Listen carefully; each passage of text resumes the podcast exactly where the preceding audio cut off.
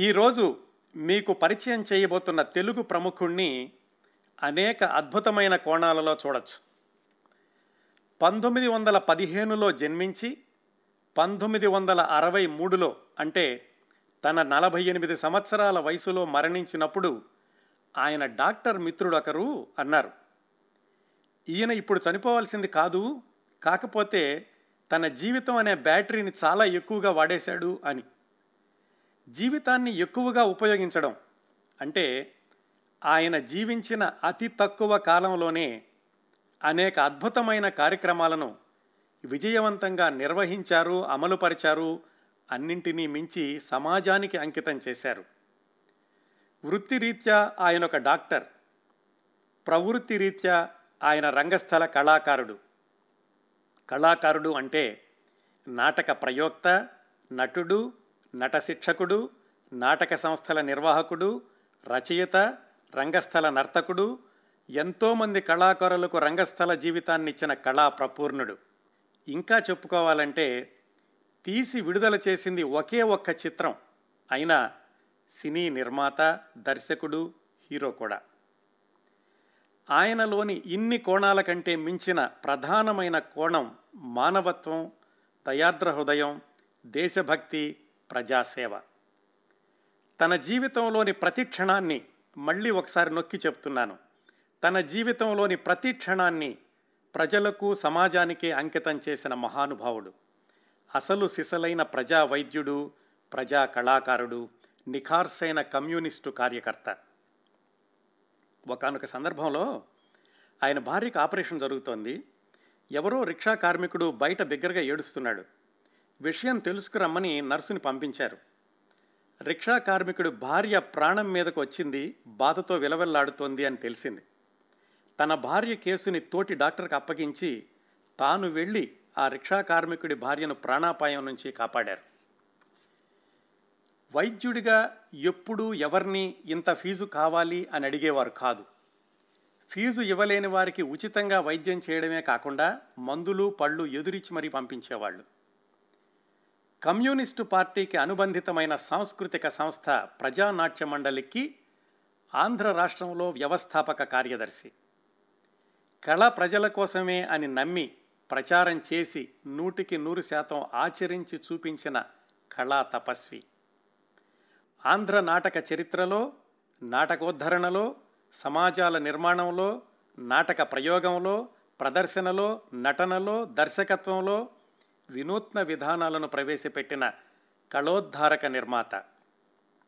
ఏం చేసినా ఏం వ్రాసినా ఏం ప్రదర్శించినా ప్రజలు ప్రజలు ప్రజలు ప్రజా సమస్యలు సమాజ సంక్షేమం. ఇవే ఆయన నిరంతరం జపించినవి తప్పించినవి శ్వాసించినవి జీవించినవి. ఆ ప్రజాసేవలో వృత్తిని ప్రవృత్తిని ప్రజలకు అంకితం చేయడంలో ఆయన తన సొంత కుటుంబాన్ని సొంత ఆర్థిక పరిస్థితిని కూడా పట్టించుకొని నిస్వార్థతకు పరాకాష్ఠగా నిలిచారు. వైద్యుడిగా వేలకు వేలు సంపాదించిన ఆయన చేసిన దానధర్మాలు ఆ తీసిన ఒకే ఒక్క సినిమా కొట్టిన కోలుకోలేని దెబ్బ వల్ల ఆయన అంత చిన్న వయసులోనే మరణించారు. కుటుంబం అంతా రోడ్డు మీద నిలిచే పరిస్థితి ఏర్పడినప్పుడు ఆయన అభిమానులంతా వారి కుటుంబాన్ని ఆదుకున్నారు అంటే ఆయనలోని దాతృత్వం సేవాగుణం స్నేహశీలత ఏ స్థాయిలో ఉండేవో ఊహించుకోవచ్చు. ఇంతకీ ఆయన పేరు చెప్పలేదు కదా? ఈసరికి మీలో చాలామంది ఊహించి ఉంటారనుకుంటున్నాను. అయినా మరొక అంశం ప్రస్తావించి ఆయన పేరు చెప్తాను. తెలుగు సినిమా స్వర్ణయుగంలో పుట్టిల్లు అనే సినిమా అత్యంత ఘోర పరాజయం చెందిన చిత్రం. అయినా కానీ ఆ చిత్రాన్ని ప్రస్తావించకుండా తెలుగు సినిమా చరిత్ర ఉండదు. ఎందుకంటే ప్రఖ్యాత కథానాయిక జమున గారు ప్రఖ్యాత హాస్య నటుడు అల్లు రామలింగయ్య గారు ఆ చిత్రం ద్వారానే వెండితెరకు పరిచయం అయ్యారు. ఆ సినిమా నిర్మాత దర్శకుడు కథానాయకుడు ఇంతకు ముందు చెప్పుకున్న అనేక ప్రత్యేకతలున్న ప్రజా వైద్యుడు ప్రజానటుడు నాటక కళా ప్రపూర్ణుడు స్వర్గీయ డాక్టర్ గరికపాటి రాజారావు గారు. డాక్టర్ రాజారావు గారు ఒక వ్యక్తిలాగా కాకుండా ఒక వ్యవస్థలాగా జీవించారు. విద్యార్థి దశ నుంచి మరణించే చివరి క్షణం వరకు ఎప్పుడూ ఆయన చుట్టూతా పది మంది ఉండాల్సిందే. ప్రతిరోజు ఆయన ఇంట్లో పాతిక మందికి పైగా భోజనం చేయాల్సిందే. తెలుగు రంగస్థల నాటక రంగంలోనూ ఆంధ్రప్రదేశ్ ఆంధ్రదేశపు కమ్యూనిస్టు పార్టీ సాంస్కృతిక చరిత్రలోనూ చెరిగిపోయిన అధ్యాయాలకు కథానాయకుడిగా నిలిచిన డాక్టర్ గరికపాటి రాజారావు గారి గురించిన ఈనాటి ప్రత్యేక కార్యక్రమంలో ఆయన జీవితంలోని వెలుగు నీడల గురించి తెలుసుకుందాం. ఇప్పుడు మీతో పంచుకోబోయే ఈ విశేషాలన్నీ సేకరించడంలో నాకు చాలామంది సహాయం చేశారు. వాళ్ళందరి గురించి కూడా చివరిలో ప్రస్తావిస్తాను. డాక్టర్ గరికపాటి రాజారావు గారు పంతొమ్మిది వందల పదిహేను ఫిబ్రవరి ఐదున రాజమండ్రిలో జన్మించారు. అంటే సరిగ్గా ఇంకొక రెండు రోజుల్లో ఆయన యొక్క నూట ఐదవ జయంతి వస్తుందన్నమాట. వాళ్ళ అమ్మగారికి రాజమండ్రిలో చుట్టారికం ఉండటంతో అక్కడ జన్మించారు. వాళ్ళ నాన్నగారి పేరు కోటయ్య దేవర గారు తెనాలి ప్రాంతానికి చెందినవారు. వాళ్ళ అమ్మగారి పేరు సోమలింగమ్మ గారు రాజమండ్రి ప్రాంతానికి చెందినవారు. ఈ కోటయ్య దేవర గారికి సోమలింగమ్మ గారికి ఐదుగురు సంతానం. ముగ్గురు అమ్మాయిల తర్వాత పెద్ద అబ్బాయి మనం మాట్లాడుకుంటున్న రాజారావు గారు ఆయనకి ఒక తమ్ముడు. నిజానికి రాజారావు గారి యొక్క అసలు పేరు రామలింగేశ్వరరావు అని వాళ్ళ మనవడు చెప్పారు. వాళ్ళ నాన్నగారికి కీసరగుట్టలోని రామలింగేశ్వర దేవాలయం రామలింగేశ్వర దేవుడు ఆ భక్తి వల్ల రామలింగేశ్వరరావు అని పేరు పెట్టారు. స్కూల్లో చేరేటప్పుడో ఎప్పుడో ఆయనకి రాజారావు అని మార్చారు. డాక్టర్ రాజారావు గారి బాల్యం అంతా కూడా సికింద్రాబాద్లో గడిచింది వాళ్ళ నాన్నగారి ఉద్యోగరీత్యా. వాళ్ళ అమ్మగారికి వరుసకి అన్నయ్య అయ్యేటటువంటి ఒక వ్యక్తి ఉన్నారు. ఆయన వేణుగాన విద్వాంసుడు. అలాగే సురభి నాటక సంస్థ వాళ్ళకి మ్యూజిక్ అది కూడా నేర్పుతూ ఉండేవాళ్ళు. ఆయన తరచూ వీళ్ళింటికి రావడంతో ఆయన సాంగత్యంతో రాజారావు గారికి చిన్నతనం నుంచి కూడా లయజ్ఞానం అలాగే లయబద్ధంగా కాళ్ళు కదపడం నృత్యం లాంటిది చేయడం ఇలాంటివన్నీ కూడా అలవాటైనాయి. ఆయన ప్రాథమిక విద్యాభ్యాసం అయిపోయాక చదువుకోవడానికని ఈ సోమలింగమ్మ గారి అన్నయ్య గారు డాక్టర్ సుబ్రహ్మణ్యం గారని విజయనగరంలో కాలేజీ లెక్చరర్గా పనిచేస్తుండేవాళ్ళు. ఆయన అప్పట్లోనే పిహెచ్డి చేశారు. సర్ సివి రామన్ గారికి క్లాస్మేట్ కూడాను. ఆ మేనమామ గారి దగ్గర ఉండి చదువుకుంటే చదువు బాగా వస్తుందనే ఉద్దేశంతో రాజారావు గారిని విజయనగరం పంపించారు. ఆయన అక్కడ ఎస్ఎస్ఎల్సి వరకు చదువుకున్నారు. ఆ ఎస్ఎస్ఎల్సి వరకు విజయనగరంలో చదువుకుంటున్న రోజుల్లోనే విజయనగరం సాధారణంగానే అక్కడ చాలా కళలకు పుట్టిల్లు చాలా జానపద నృత్యాలు హరికథలు ఇలాంటివి ఎక్కువగా జరుగుతూ ఉండేవి అవన్నీ కూడా చిన్నతనంలో నుంచే చూస్తూ పెరిగారు రాజారావు గారు. అక్కడ ఒకసారి ఆదిభట్ల నారాయణదాసు గారి హరికథ జరుగుతుంటే ఈ కుర్రాడుగా ఉన్నటువంటి రాజారావు గారు ఆయన లయబద్ధంగా నర్తిస్తుంటే చూసి ఆదిభట్ల నారాయణదాస్ గారు దీవించారట కూడాను. నువ్వు పెద్ద అయ్యాక చాలా చక్కటి నటుడు అవుతావు అని. బహుశా హై స్కూల్లో చదువుతున్న రోజుల్లోనే ఆయన సత్య హరిశ్చంద్ర నాటకంలో మాతంగ కన్య వేషం వేసి మొట్టమొదటిసారిగా రంగస్థలం ఎక్కారు. అక్కడ విజయనగరంలో విజయవంతంగా ఎస్ఎస్ఎల్సి పూర్తి చేసుకుని అమ్మా నాన్నల దగ్గరికి సికింద్రాబాద్ చేరుకున్నారు. వాళ్ళ నాన్నగారు సికింద్రాబాద్ లాలాగూడ వర్క్షాప్లో కాంట్రాక్టర్గానో సూపర్వైజర్గానో పనిచేస్తూ ఉండేవాళ్ళు. రాజారావు గారు ఎస్ఎస్ఎల్సి అయిపోయి వెనక్కి రాగానే ఆయన్ని కూడా ఆ లాలాగూడ వర్క్షాప్లోని గుమస్తాగా జాయిన్ చేశారు వాళ్ళ నాన్నగారు. అదే సమయంలో ఆయనకి వివాహం కూడా అయ్యింది నాగేశ్వరమ్మ గారితోటి. నాగేశ్వరమ్మ గారిది కూడా విజయనగరం పరిసర ప్రాంతాలు. ఒక మూడు నాలుగు సంవత్సరాల పాటు ఆ రైల్వే వర్క్షాప్లో గుమస్తాగా పనిచేసినట్లున్న రాజారావు గారు ఆయన యొక్క జీవితం టైం లైన్ చూస్తే కనుక నాలుగు సంవత్సరాల వరకు అక్కడ పనిచేసినట్లుగా మనకు అర్థమవుతుంది. అయితే అక్కడ పనిచేసినటువంటి ఆయన పై అధికారి ఎవరో ఈయన్ని ఇబ్బందులకు గురి చేయడంతో అది సమంజసంగా లేక ఆయనతోటి రోజు పోట్లాడడం ఎందుకు అనుకుని స్వతంత్రంగా బ్రతికేటటువంటి విద్య ఏమైనా నేర్చుకోవాలి అని రాజారావు గారు సికింద్రాబాద్ నుంచి బయలుదేరి మద్రాసు వెళ్ళారు. ఎందుకంటే మద్రాసులో ఎల్ఐఎం అనేటటువంటి ఐదు సంవత్సరాల వైద్య వృత్తిని అభ్యసించడానికి వెళ్ళారు. ఆ రోజుల్లో ఎంబీబీఎస్ ఉండేది ఇలాగ ఎల్ఐఎం అని కూడా ఉండేది. ఎల్ఐఎం అంటే లైసెన్షియేట్ ఇన్ మెడికల్ ప్రాక్టీస్ దాన్ని ఎల్ఎంఎస్ అని కూడా అనేవాళ్ళు licentiate in medicine and surgery అని. ఎంబీబీఎస్ కంటే కొంచెం సిలబస్ తక్కువగా ఉంటుంది కానీ డాక్టర్గా ప్రాక్టీస్ చేయడంలో మాత్రం ఇద్దరికి ఏమీ వ్యత్యాసం ఉండదు. ఈ బ్రిటిష్ వాళ్ళు భారతదేశాన్ని పరిపాలించిన రోజుల్లో ఈ కోర్సులు ఉండేవి పంతొమ్మిది వందల నలభై ఆరులోనో ఎప్పుడో వాటిని ఆపేశారు ఆ కోర్సుల్ని. ఆ ఎల్ఐఎంలో చేరారు రాజారావు గారు తన ఇరవై రెండు సంవత్సరాల వయసులో పంతొమ్మిది వందల ముప్పై ఏడులో.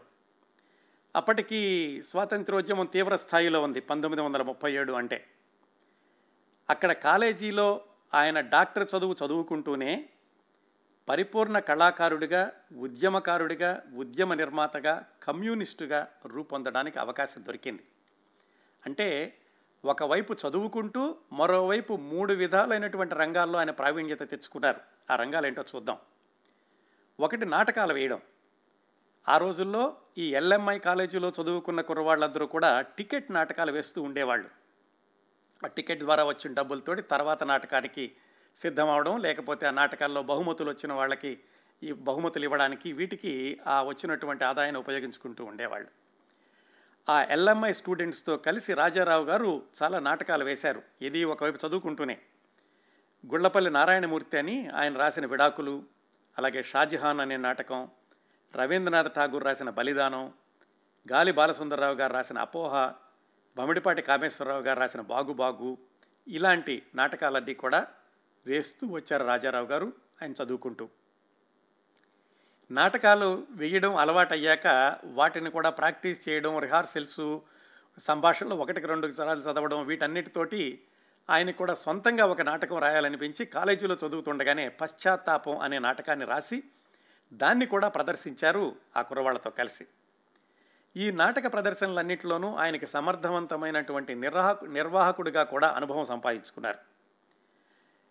పంతొమ్మిది వందల ముప్పై ఏడు అంటే మహాత్మా గాంధీ యొక్క ప్రభావం తీవ్రంగా ఉంది. ఈ స్వాతంత్రోద్యమంలో కుర్రవాళ్ళందరూ వెళుతున్నారు. అలాంటి రోజుల్లో రాజారావు గారు తన కాలేజీ స్టూడెంట్ యూనియన్కి లీడర్గా పనిచేయడం సైన్స్ క్లబ్కి సెక్రటరీగా పనిచేయడం అలా పనిచేస్తున్నప్పుడు మిగతా కాలేజీలకు వెళ్ళి విద్యార్థులందరినీ కూడా సమీకరించి ఈ దేశభక్తి ప్రచారాలు చేయడం మద్రాసులో ఆంధ్ర విద్యార్థి విజ్ఞాన సమితి అని ఉండేది.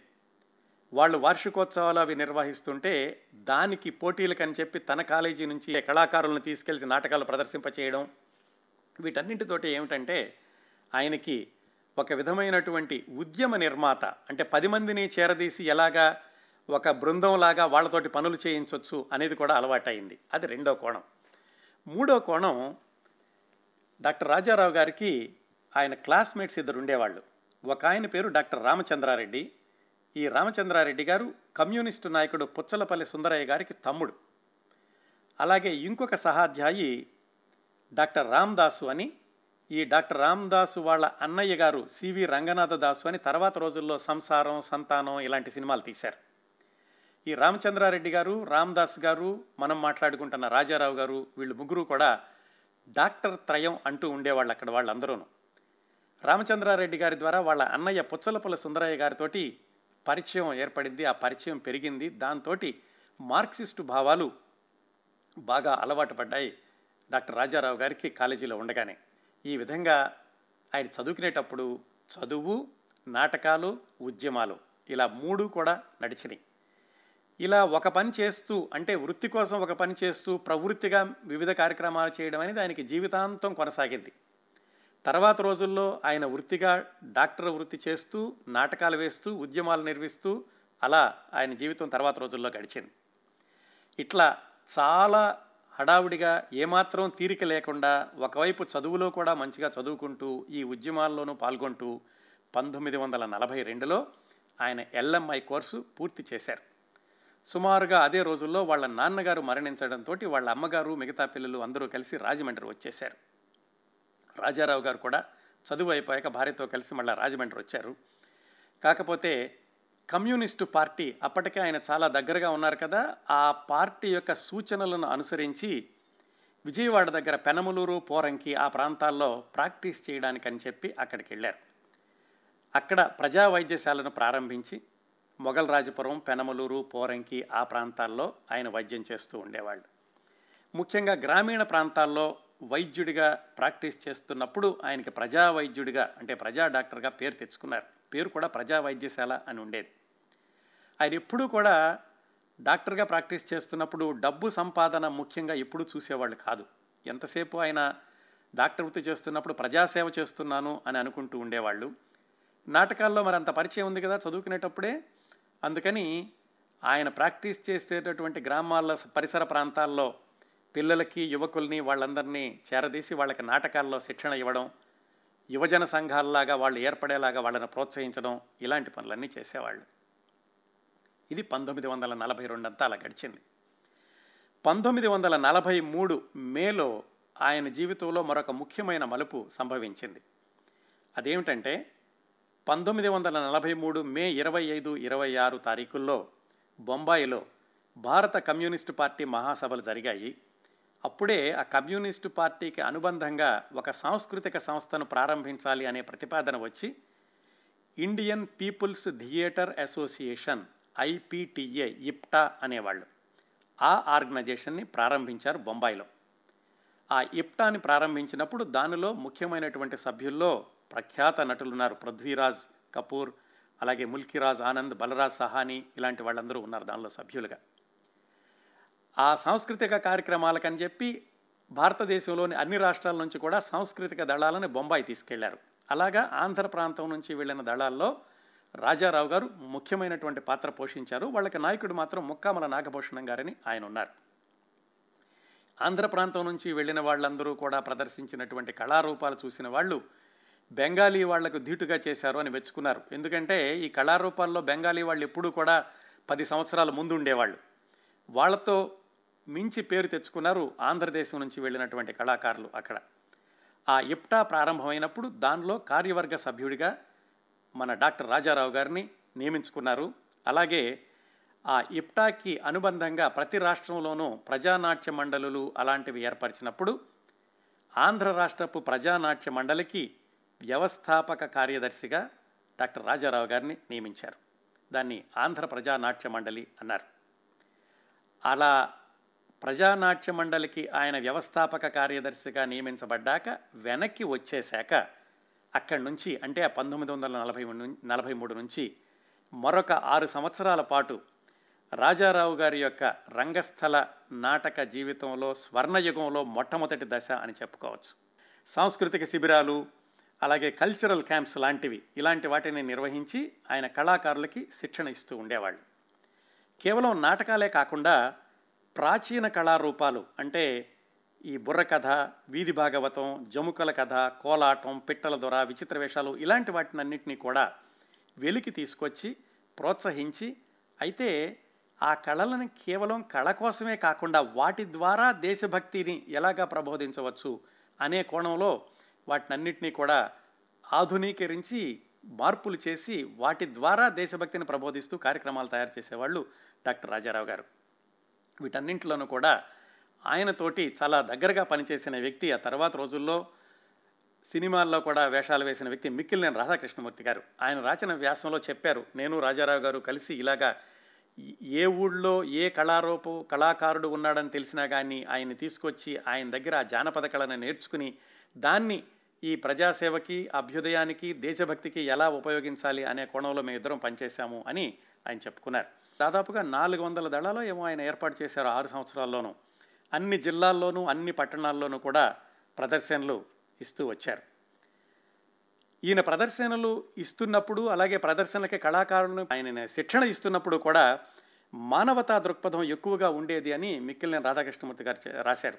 ఎలాగంటే కేవలం ఆ వచ్చేవాళ్ళు ఏదో నాటకం రాసు నాటకం నేర్చుకోవడానికి వస్తున్నారు అని కాకుండా వాళ్ళ కుటుంబ సభ్యుల బాగోగులు కనుక్కోవడం ఆరోగ్య విషయాలు ఎలా ఉన్నాయో తెలుసుకోవడం ఎవరికైనా అవసరమైతే కనుక ఈయన కూడా వైద్యుడు కాబట్టి వాళ్ళకి మళ్ళీ ఉచితంగా ఆ వైద్య సదుపాయాలు అందించడం ఇలాంటివి చేసేవాళ్ళు. అలాగే ఈ కళారూపాలు ఏదైనా సరే ప్రదర్శించేటప్పుడు కేవలం భావోద్వేగాలు మాత్రమే కాదు అంటే నువ్వు పౌరుషంగా ఉన్నావా ఈ పాత్రలో ఒదిగిపోయావా ఇలాంటిది కాదు ఆ కళ ద్వారా ప్రజలకి ఏం చెప్తున్నాం ఎలా చైతన్యవంతులుగా చేయగలుగుతున్నాం అనేటటువంటి కోణాల్లో ఎక్కువగా కేంద్రీకరించి వాళ్ళకి ముందుగా మనం చెప్పబోయేటటువంటి సిద్ధాంతం ఏమిటి? వాళ్ళని మనం ఎలా చైతన్యవంతులు చేస్తున్నాము? దాన్ని మన కళారూప ద్వారా ఎలా చెబుతున్నాము? అనేటటువంటి కోణంలో ఎక్కువగా శిక్షణ ఇస్తూ ఉండేవాళ్ళు ఆయన. వైద్యుడిగా ఉండగా కూడా ఆయన ఎంత సేవ చేసేవాళ్ళంటే ఉచిత వైద్యం అంటే ఆయన చాలా ఆసక్తికరంగా ఆయనకి ఆనందకరమైనటువంటి విషయం. ఎవరిని ఎప్పుడు ఈ కేసుకి ఈ జబ్బుకి ఈ ఆపరేషన్కు ఈ సలహా చెప్పినందుకు ఇంత డబ్బులు ఇవ్వాలి అని ఎవరిని అడిగేవాళ్ళు కాదు. ఒకవేళ డబ్బులు ఇవ్వకుండా వెళ్ళిపోయి మళ్ళీ వచ్చినా కానీ చిరునవ్వుతో వాళ్ళని ఆహ్వానించి వాళ్ళ జబ్బు తగ్గిస్తూ వెళ్ళేవాళ్ళు. అందుకనే అప్పట్లో చాలామంది అనేవాళ్ళట డబ్బు కోసం జబ్బును సాగతీసే డాక్టర్ కాదు ఈయన నిజమైనటువంటి ప్రజా వైద్యుడు అని. ఈ నాటకాలు నేర్పేటప్పుడు ఆయన కూడా వేస్తూ ఉండేవాళ్ళు సహజంగానే. కేవలం నటనే కాకుండా ఆయన హై స్కూల్లో ఉండగా చూసినప్పుడు జానపద నృత్యాలు ఈ హరికథ ఇలాంటి వాటన్నింటినీ గమనించి ఆయన లయబద్ధంగా నృత్యం చేసేవాళ్ళని అను అనుకున్నాం కదా? దానిని కూడా రంగస్థలం మీద ఆయన ఎక్కువగా ప్రదర్శిస్తూ ఉండేవాళ్ళు. హిట్లర్ వీధి భాగవతం అని ఒక నాటకం వేసేటప్పుడు ఆ చిట్ట చివరిలో హిట్లర్ను హతమార్చినట్టుగా ఒక సైనికుడు ఎవరో కత్తి సుత్తి పట్టి ఎర్ర సైనికుడిలాగా వచ్చి ఆయన ఉగ్ర నృత్యం చేస్తుంటే ప్రేక్షకులందరూ కూడా ఆవేశంతో ఊగిపోతూ ఉండేవాళ్ళట. అలాగే ఒక ప్రెస్ వర్కర్ యొక్క జీవితం ఎలా ఉంటుంది అని నృత్య నాటకం ద్వారా చూపిస్తూ ఉండేవాళ్ళంటే ప్రెస్లో అక్షరాలు కూర్చడం మిషన్ మీదకి ఎక్కించడం ఒక చేత్తో కాగితాలు ట్రెడ్డిల్కి అందించడం అచ్చైన కాగితాలు రెండో చేత్తో తీయడం ట్రెడ్డిల్ తొక్కడం మధ్య మధ్యలో చెమట తుడుచుకోవడం ఇలాంటివన్నీ కూడా నృత్య నాటకంలాగా చేసేవాళ్ళు. అలాగే పాముల నృత్యం ఒకటి ఆయన ఆ రోజుల్లో చాలా ప్రసిద్ధి రాజారావు గారు చేసిన దానికి. పామును పట్టి నృత్యం చేస్తూ బోరను ఊదడం పామును బొట్లో పెట్టి దాన్ని ఆడించడం అది కాటేసినప్పుడు విషం తలకెక్కి ఆయన కళ్ళు తిరిగి పడిపోవడం మళ్ళా పాముని ఆయన కాటు వేసి దాని నుంచి తప్పించుకోవడం ఇలాంటివన్నీ కూడా ఆయన నృత్యరూపంలో నృత్య రూపంలో చూపిస్తూ ఉండేవాళ్ళు. ఎలా ఉండేదంటే ఆ రోజుల్లో ఆయన యొక్క జీవితం వేదిక ఎక్కితే నట విశ్వరూపం వేదిక వెనకాల నట శిక్షణ శిబిరం ఈ రెండూ లేనప్పుడు ఆయన ప్రజా వైద్యాలయం అన్నట్లుగా ఆయన జీవితాన్ని గడిపారు ఆ పంతొమ్మిది వందల నలభై మూడు నుంచి పంతొమ్మిది వందల నలభై తొమ్మిది వరకు. కేవలం ఈ ఈ నృత్య నాటకాలు ఇలాంటి వేయడమే కాకుండా ఆయన ఏకపాత్రాభినయాలు రాసి వాటిని కూడా ఆయన ప్రదర్శించారు. ఆయన రాసినటువంటి ఏకపాత్రాభినయాల అచ్చు పుస్తకాలు ఇప్పటికి కూడా లభిస్తూ ఉన్నాయి. ఆ రోజుల్లోనే పంతొమ్మిది వందల నలభై ఆరులో ఆచార్య ఆత్రేయ గారు ఇంకా ఆయన నాటకాలు రాస్తున్న రోజుల్లో ఆయనతోటి పరివర్తన అనే నాటకం రాయించి మద్రాసు తీసుకెళ్ళి అక్కడ వాణి మహల్లో అది ప్రదర్శింపచేసి మద్రాసులో ఉన్నటువంటి ప్రముఖులందరికీ కూడా ఆత్రేయ గారిని పరిచయం చేసింది రాజారావు గారే. ఇది పంతొమ్మిది వందల నలభై ఆరులో. అలాగే పంతొమ్మిది వందల నలభై నాలుగులో రాజమండ్రిలో చిలకమర్తి లక్ష్మీ నరసింహం గారికి సన్మానం జరిగినప్పుడు కన్యాశుల్కం నాటకం వేసినప్పుడు అందులో గిరీశం పాత్ర పోషించారు రాజారావు గారు. ఇలా పంతొమ్మిది వందల నలభై ఆరు నలభై ఏడు గడిచింది. భారతదేశానికి స్వాతంత్ర్యం వచ్చింది. రాగానే మీ అందరికీ తెలిసిన విషయమే తెలంగాణలో సాయుధ పోరాటం ప్రారంభమైంది. ఆ తెలంగాణ సాయుధ పోరాటం మహోద్ధృతంగా జరుగుతున్న రోజుల్లో సుంకర సత్యనారాయణ గారు వాసిరెడ్డి భాస్కర్రావు గారు అని వాళ్ళని సుంకర వాసిరెడ్డి అనేవాళ్ళు. వాళ్ళిద్దరూ కలిసి మా భూమి అనే నాటకాన్ని రాశారు. అది తెలంగాణ సాయుధ పోరాటానికి ప్రోత్సాహాన్ని ఇచ్చేది ఆ నాటకం విపరీతమైనటువంటి సంచలనం కలిగించింది. దాన్ని కేవలం తెలంగాణ ప్రాంతంలోనే కాకుండా ఆంధ్ర ప్రాంతం అంతట్లోనూ కూడా ప్రదర్శించారు ఈ మాభూమి నాటకాన్ని. దాన్ని ఒక ఉద్యమంలాగా తీశారు. ఎలాగంటే వివిధ దళాలు ఏర్పడి ఆ నాటకాన్ని ప్రదర్శించు ఉండేవాళ్ళు. ఆ దళాల్లో కొన్ని దళాలు రాజారావు గారి యొక్క ఆధ్వర్యంలో పనిచేస్తూ ఉండేవి. దాదాపుగా రెండు వందల దళాలు ఆంధ్రదేశం అంతటా కూడా వెయ్యి ప్రదర్శనలు ఇరవై లక్షల మంది చూశారు. అది ప్రపంచంలో రికార్డు అని ఆ రోజుల్లో కేఏ అబ్బాస్ లాంటి ప్రముఖులు చెప్పారు. ఆ రెండు వందల దళాల్లో కొన్ని దళాలు మన డాక్టర్ రాజారావు గారి ఆధ్వర్యంలో పనిచేస్తూ ఉండేవి. ఈ ఉధృతంగా జరుగుతున్న రోజుల్లో పంతొమ్మిది వందల నలభై ఎనిమిది ప్రాంతాల్లో కమ్యూనిస్టు పార్టీ మీద నిషేధాన్ని విధించినప్పుడు చాలామంది అజ్ఞాతవాసంలోకి వెళ్ళిపోయారు. రాజారావు గారిని కూడా అరెస్ట్ చేశారు. ఆయన పుచ్చలపల్లి సుందరయ్య గారికి ఆయన అక్కడ ఆశ్రయం ఇచ్చారు అనేటటువంటి అనుమానంతో అరెస్ట్ చేసి విజయవాడలో పళనియప్పన్ అనేటటువంటి ఒక పోలీసు అధికారి ఒక క్యాంపుకి తీసుకెళ్ళి ఈయన చిత్రవద చేశారు. ఏ కమ్యూనిస్టులకు వైద్యం చేశావు? ఆ కమ్యూనిస్టులు ఎక్కడున్నారు? వాళ్ళ పేర్లు ఏమిటో చెప్పు వాళ్ళ కోసం నీ ప్రాణం ఎందుకు తీసుకుంటావు నిన్ను కాల్చేస్తావు నీ నోట్లో మూత్రం పోస్తాం ఇలాగ బెదిరించారు రాజారావు గారిని. అయినా కానీ ఆయన పల్లెత్తు మాట మాట్లాడకుండా మరీ హింస ఎక్కువయ్యేసరికి ఆయన ఇచ్చినటువంటి సమాధానం ఏంటంటే నేను కమ్యూనిస్టుకి పేరు పెట్టి వైద్యం చేయలేదు. నేను డాక్టర్ని. వైద్య సహాయం కొరకు వచ్చిన ప్రతి వారికి నేను వైద్యం చెయ్యాలి చేశాను. అందులో కమ్యూనిస్టులు ఎవరో కాంగ్రెస్ ఎవరో సోషలిస్ట్ ఎవరో నాకు తెలీదు. నాది వైద్య వృత్తి నా వృత్తిలో కుల మత రాజకీయాలకు తావు లేదు. ఎవళ్ళొచ్చినా సహాయం అర్థించినా వాళ్ళకి వైద్య సేవ వైద్య సేవ చేస్తాను అని ఆ పోలీసు వాళ్ళకి చాలా ధీటుగా సమాధానం చెప్పారు. వాళ్ళు హింసించారు కొట్టారు. చిట్ట చివరికి ఆయన దగ్గర ఏమి ఆధారము లభించకపోయేసరికి ఆయన విడుదల చేశారు. విచిత్రం ఏమిటంటే అంత చిత్రహింసలు చేసినటువంటి పళనియప్పన్ అనే పోలీస్ అధికారి ఆ తర్వాత తన కుటుంబ సభ్యుల్ని రాజారావు గారి దగ్గర తీసుకొచ్చి వైద్య సహాయం తీసుకున్నారు. అదే రోజుల్లో రాజారావు గారు ఈ తెలంగాణ ప్రాంతం నుంచి రజాకారులతో పోరాటం చేసి వచ్చినటువంటి అజ్ఞాత వీరులకి తన ఇంట్లో ఉంచుకుని వాళ్ళకి వైద్యం చేస్తూ ఉండేవాళ్ళు. ఇదంతా పంతొమ్మిది వందల నలభై ఏడు నలభై తొమ్మిది ఆ ప్రాంతాల వరకు ఇలా జరిగింది. సాయుధ పోరాటం ముగిసి కమ్యూనిస్టుల మీద నిర్బంధం కొంచెం కొంచెంగా తగ్గుతున్న రోజుల్లో రాజారావు గారు రాజమండ్రిలో ప్రాక్టీస్ ప్రారంభించారు. ఇది పంతొమ్మిది వందల నలభై తొమ్మిది యాభై ప్రాంతాలు అనుకోవచ్చు. రాజమండ్రిలో ఆయన వైద్యుడిగా మళ్ళీ వైద్య వృత్తిని ప్రారంభించినప్పుడు నెలకి రెండు రూపాయలు తీసుకునేవాళ్ళట. రెండు రూపాయలు ఇస్తే చాలు నెలంతా కూడా ఆయన ఉచితంగా వైద్యం చేస్తూ ఉండేవాళ్ళు. అప్పటికి కమ్యూనిస్టుల మీద నిర్బంధం నెమ్మదిగా తగ్గుతూ వచ్చింది కానీ ప్రజానాట్య మండలి మాత్రం నిషేధం పూర్తిగా ఉంది. అందుకని ఆ ప్రజానాట్య మండలిలో అప్పటి వరకు చురుకుగా ఉన్న వాళ్ళందరూ ఏం చేశారంటే ఆ నటీనటులు కానీ ఆ నటులు కానీ వాళ్ళందరూ కళాకారులందరూ కూడా మద్రాసు వెళ్ళారు. ఎందుకంటే మద్రాసులో అప్పుడే సినిమాలు వేగం పుంజుకుంటూ ఉన్నాయి.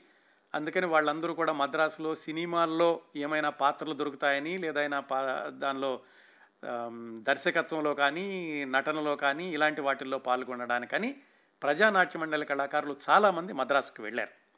మన రాజారావు గారు రాజమండ్రిలో ప్రాక్టీస్ ప్రారంభించాక ఆయన మున్సిపల్ కౌన్సిలర్గా కూడా పోటీ చేసి గెలిచారు. ఆ మున్సిపల్ కౌన్సిలర్గా ఆయన పోటీ చేసినప్పుడు ఆయన పా ఆయన గుర్తు గొడుగు ఇచ్చారు.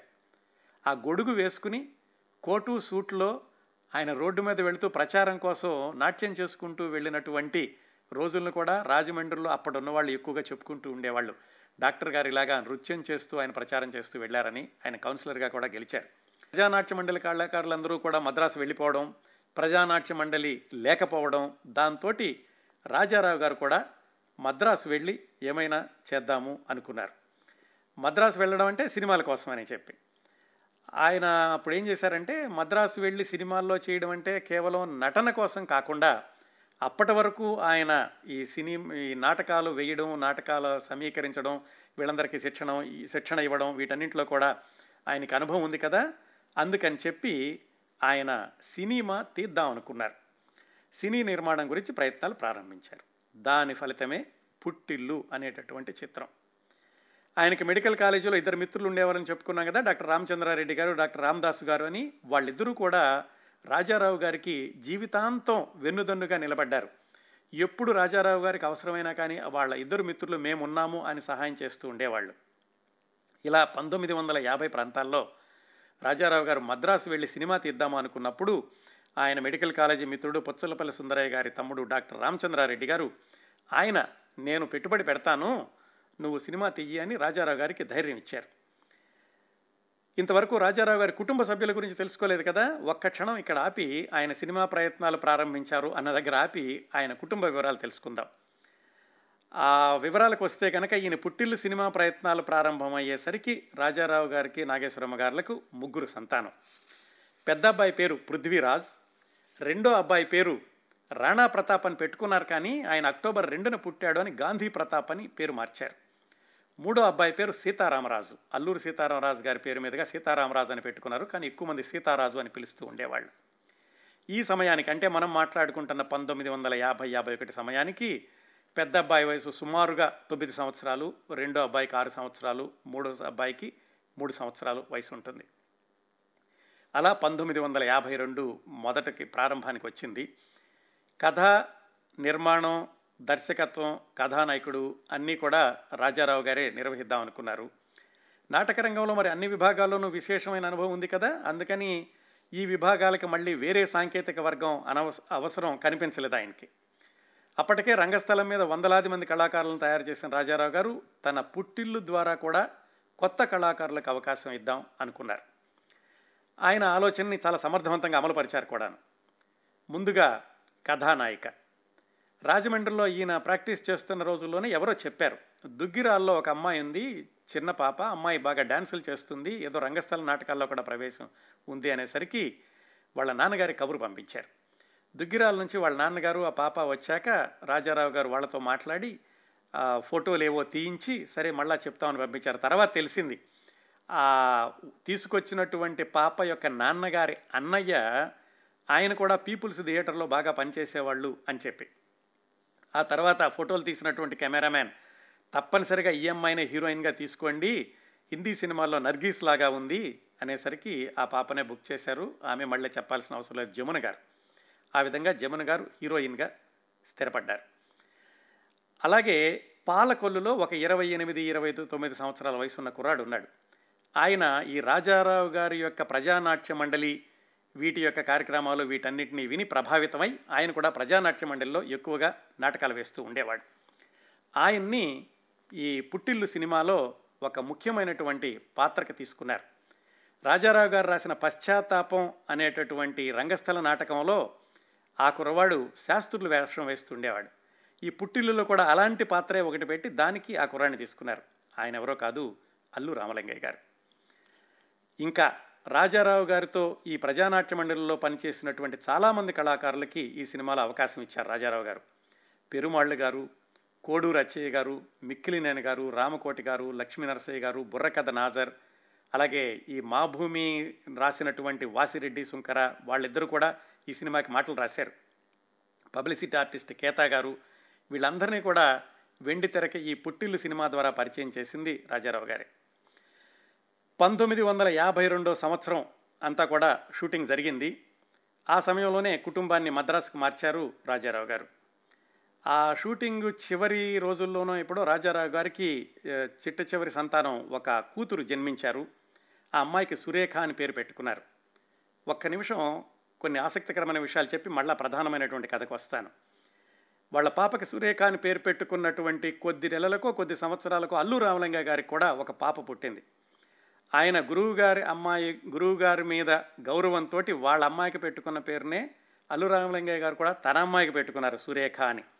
ఆ అల్లు రామలింగయ్య గారి అమ్మాయి సురేఖ గారే మెగాస్టార్ చిరంజీవి గారికి భార్య అయ్యారు తర్వాత రోజుల్లో. అల్లు రామలింగయ్య గారికి రాజారావు గారంటే అంత భక్తిభావం ఉండేది. ఇంకా ఈ పుట్టిల్లు విషయానికి వస్తే పుట్టిల్లు చిట్ట చివరికి వచ్చేసరికి డబ్బులకి చాలా ఇబ్బంది అయింది. ఎప్పుడూ సజావుగా జరగదు జరగదు కదా ఈ సినిమా నిర్మాణం అనేది. పంతొమ్మిది వందల యాభై రెండు చివరికి వచ్చేసరికి డబ్బులకి కట్టకట్టగా ఉంది. ఇంకా షూటింగ్ కొన్ని రోజులు మిగిలింది. ఆ రోజుల్లోనే పొట్టి శ్రీరాములు గారు మరణించారు. రాజారావు గారికి దేశభక్తి ఎంత ఉండేది అనడానికి ఒక ఉదాహరణ.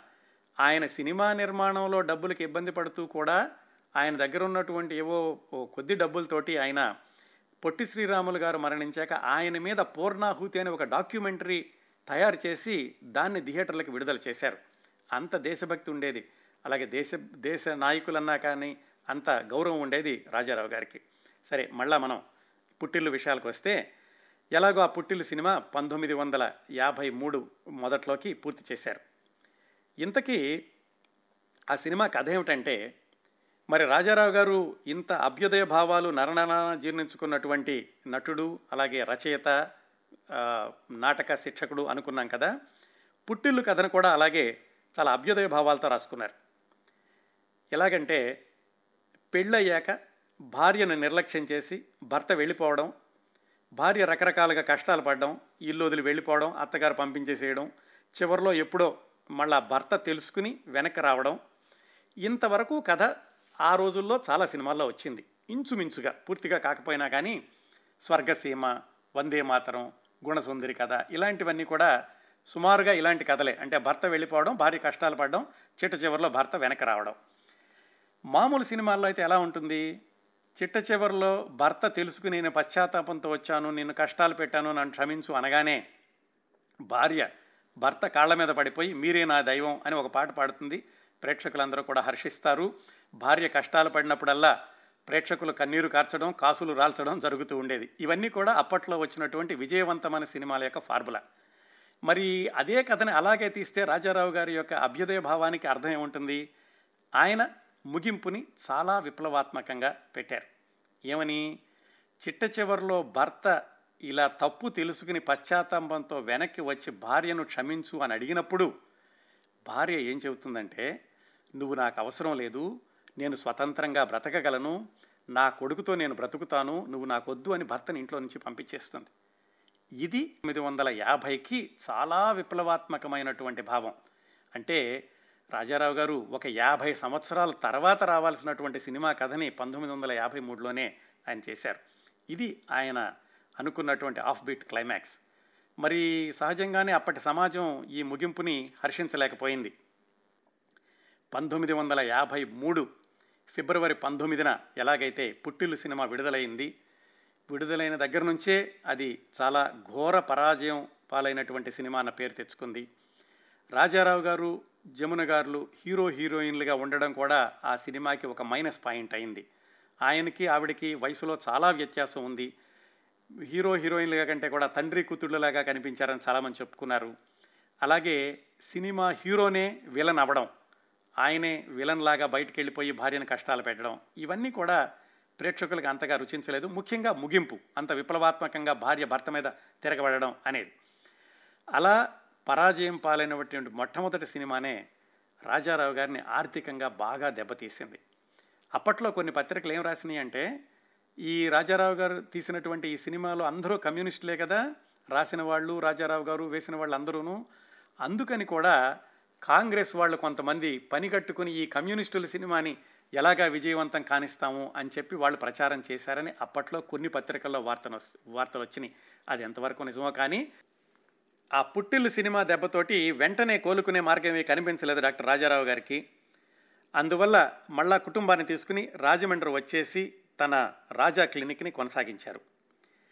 నాటక రంగాన్ని వదిలిపెట్టి ఉండలేరు కాబట్టి మళ్ళీ ప్రజానాట్యమండలి కూడా లేదు కాబట్టి ఆయన సొంతంగా రాఘవ కళా సమితి అనే నాటక సంస్థను మిత్రులతో కలిసి ప్రారంభించి ఎప్పట్లాగే నాటకాలు వేయడం నాట నాటకాల శిక్షణ ఇలాంటివన్నీ కూడా కొనసాగించారు. అది సుమారుగా పంతొమ్మిది వందల యాభై నాలుగు నుంచి పంతొమ్మిది వందల యాభై తొమ్మిది వరకు జరిగింది. ఈ పుట్టిల్లు సినిమా అయిపోయిన దగ్గర నుంచి ఆ తర్వాత పది సంవత్సరాల పాటు డాక్టర్ రాజారావు గారి రంగస్థల స్వర్ణ యుగంలో రెండో దశ చివరి దశ అని చెప్పుకోవచ్చు. ఆయన ఎప్పుడూ కూడా ప్రజానాట్య మండలిలో ఎంత మమేకమై ఉన్నప్పటికీ కళాకారుల ప్రతిభ విషయానికి వచ్చేసరికి వీళ్ళు కమ్యూనిస్టులు అవునా కాదని ఎప్పుడూ చూసేవాళ్ళు కాదు. కళాకారుడిలో కళ ఉంది అని తెలిసి ప్రోత్సహించాలి అనుకున్నప్పుడు తప్పనిసరిగా వాళ్ళని ప్రోత్సహిస్తూ ఉండేవాళ్ళే కానీ మీరు కమ్యూనిస్టుల్లో చేరండి ప్రజానాట్యమండలిలో చేరండి అప్పుడే మాలో కలుదురు కానీ అని ఇప్పుడు అనేవాళ్ళు కదా ఆయన. దానికి ఒక ఉదాహరణ ఈ పంతొమ్మిది వందల యాభై ఆరు యాభై ఏడు ప్రాంతాల్లో రాజమండ్రిలో ఆయన ప్రదర్శనలు ఇస్తున్నప్పుడు వరంగల్ నుంచి మిమిక్రీ వేణుమాధవ్ గారిని పిలిపించి ఆయనతోటి ప్రదర్శనలు ఇప్పించారు. అట్లాగే పంతొమ్మిది వందల యాభై ఏడులో ఢిల్లీలో జరిగినటువంటి Indian people's theatre association IPTA ఆ ఉత్సవాలకి విజయనగరం నుంచి జాల నృత్యం చేసే సంపత్ కుమార్ గారిని భరతనాట్యం చేసే కోరాడ నరసింహారావు గారిని వాళ్ళందరినీ తీసుకెళ్ళి వాళ్ళ ఖ్యాతి దేశమంతా కూడా తెలిసేలాగా చేశారు. ఆ రోజుల్లోనే ఆంధ్ర యూనివర్సిటీలో థియేటర్ ఆర్ట్స్ అనేటటువంటి విభాగాన్ని ప్రారంభిస్తూ దానికి రాజారావు గారిని ఒక ప్రొఫెసర్గా పెడదామనుకుంటున్నారు అని అప్పట్లో వార్తలు వచ్చినాయి. అలాగే ఈయనేమో మరి కమ్యూనిస్టు కార్యక్రమాల్లో ఉన్నారు ప్రజానాట్య మండలితో మమేకమైనారు ఈయన కమ్యూనిస్టు కాబట్టి ఆ పదవికి వద్దు అని మరి కొంతమంది ఆపేసినట్టు కూడా వార్తలు వచ్చినాయి. ఏమైనా కానీ అది జరగలేదు. పంతొమ్మిది వందల యాభై తొమ్మిది వచ్చింది. రాజారావు గారికి ఒక మిత్రుడు పరిచయం అయ్యారు. ఆయన ఎవరంటే వికేఆర్ జయంతి. జయంతి అనేది ఆయన ఇంటి పేరు. ఈ జయంతి పేరు ఉన్నవాళ్ళు కాకినాడలో చాలా వ్యాపారవేత్తల వాళ్ళు. ఈ వికేఆర్ జయంతి గారు ఆ రోజుల్లో నాగార్జున సాగర్లో కాంట్రాక్టర్గా పనిచేస్తూ ఉండడమే కాకుండా మద్రాసులో జరిగే సాంస్కృతిక కార్యక్రమాలకి వాటికి ఆయన పెద్ద దిక్కుగా ఉండేవాళ్ళు. ఆయన రాజారావు గారి పరిచయం అయినప్పుడు రాజారావు గారితో మళ్ళా మీరు సినిమా ఇంకో సినిమా ఎందుకు తీయకూడదు? నేను సహాయం చేస్తాను అని చెప్పడంతో రాజారావు గారు మళ్ళీ కుటుంబాన్ని తీసుకుని మద్రాసుకి వెళ్ళారు. ఇక్కడ మనం ఇంకొక వ్యక్తి గురించి చెప్పుకోవాలి. ఈ రాజమండ్రిలో అయిన రాఘవ కళా సమితిని ప్రారంభించినప్పుడు ఆయనకి చాలా దగ్గరైనటువంటి ఒక శిష్యుడు కాకరాల గారు. తర్వాత రోజుల్లో సినిమాలో క్యారెక్టర్ నటుడిగా నటించినటువంటి ప్రఖ్యాత నటుడు కాకరాల గారు రాజారావు గారికి శిష్యుడిగా పరిచయం అయ్యారు ఆ రోజుల్లోనే. ఆయన కూడా రాజారావు గారితో కలిసి మద్రాసు వెళ్ళారు. అలా రెండోసారి మద్రాసు వెళ్ళినప్పుడు ఆయన ప్రారంభించినటువంటి సినిమా దున్నేవాడిదే భూమి అని పేరు తర్వాత దాన్ని దేవుడు చేసిన మేలు అని మార్చారు. ఆ సినిమాకి సంబంధించినటువంటి స్క్రిప్టు పాటలు మాటలు ఇవన్నీ కూడా సిద్ధం చేసుకున్నారు. ఒక స్కెడ్యూల్ షూటింగ్ కూడా అయ్యింది. ఆ ఒక స్కెడ్యూల్లోనే వాళ్ళ అమ్మాయి సురేఖను కూడా బాల నటిగా ఏదో చిన్న పాత్ర కూడా వేయించారట. ఆ ఒక షెడ్యూల్ తోటే ఆ సినిమా షూటింగ్ ఆగిపోయింది.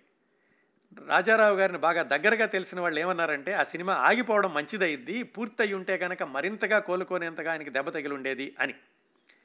ఆ సినిమా ఆగిపోవడంతో ఆయన మళ్ళా వెనక్కి రాలేదు కానీ మద్రాసులోనే కొనసాగారు వికేఆర్ జయంతి గారు ఇచ్చినటువంటి ప్రోత్సాహంతో ఆయన ఇచ్చినటువంటి ధైర్యంతో అక్కడ ఆయన నాగార్జున ప్లాని పాలీక్లినిక్ అని ప్రారంభించి ఆయనకి సహజంగా ఉన్నటువంటి ఆ వైద్య వృత్తిని కొనసాగించారు.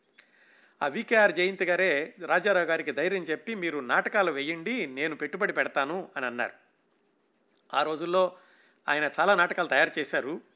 ఒక నాటకం కొడాలి గోపాలరావు గారిని ఆయన రాసినటువంటి చైర్మన్ అనే నాటకం.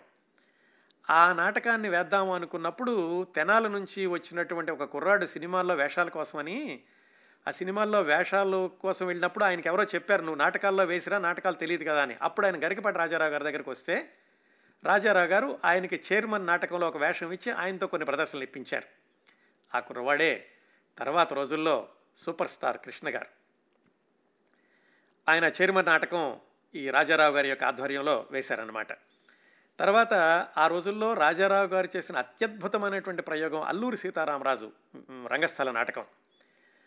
ఆయన రాజమండ్రిలో ఉండగానే పడాల రామారావు గారని ఆయన అల్లూరు సీతారామరాజు నాటకాన్ని రాసినప్పుడు దాన్ని సరిదిద్దడంలో కానీ దానికి పూర్తి రూపం ఇవ్వడంలో కానీ రాజారావు గారు చాలా సహాయం చేశారు.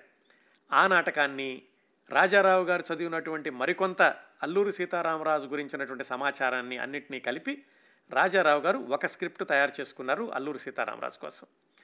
ఆ అల్లూరు సీతారామరాజు నాటకంలో కూడా ఆయన కృష్ణ గారిని అల్లూరు సీతారామరాజు వేయిద్దాం అనుకున్నారట. కొన్ని రిహార్సల్స్ అవి చేశారు కానీ ఎందువల్లనో అది కుదరలేదు.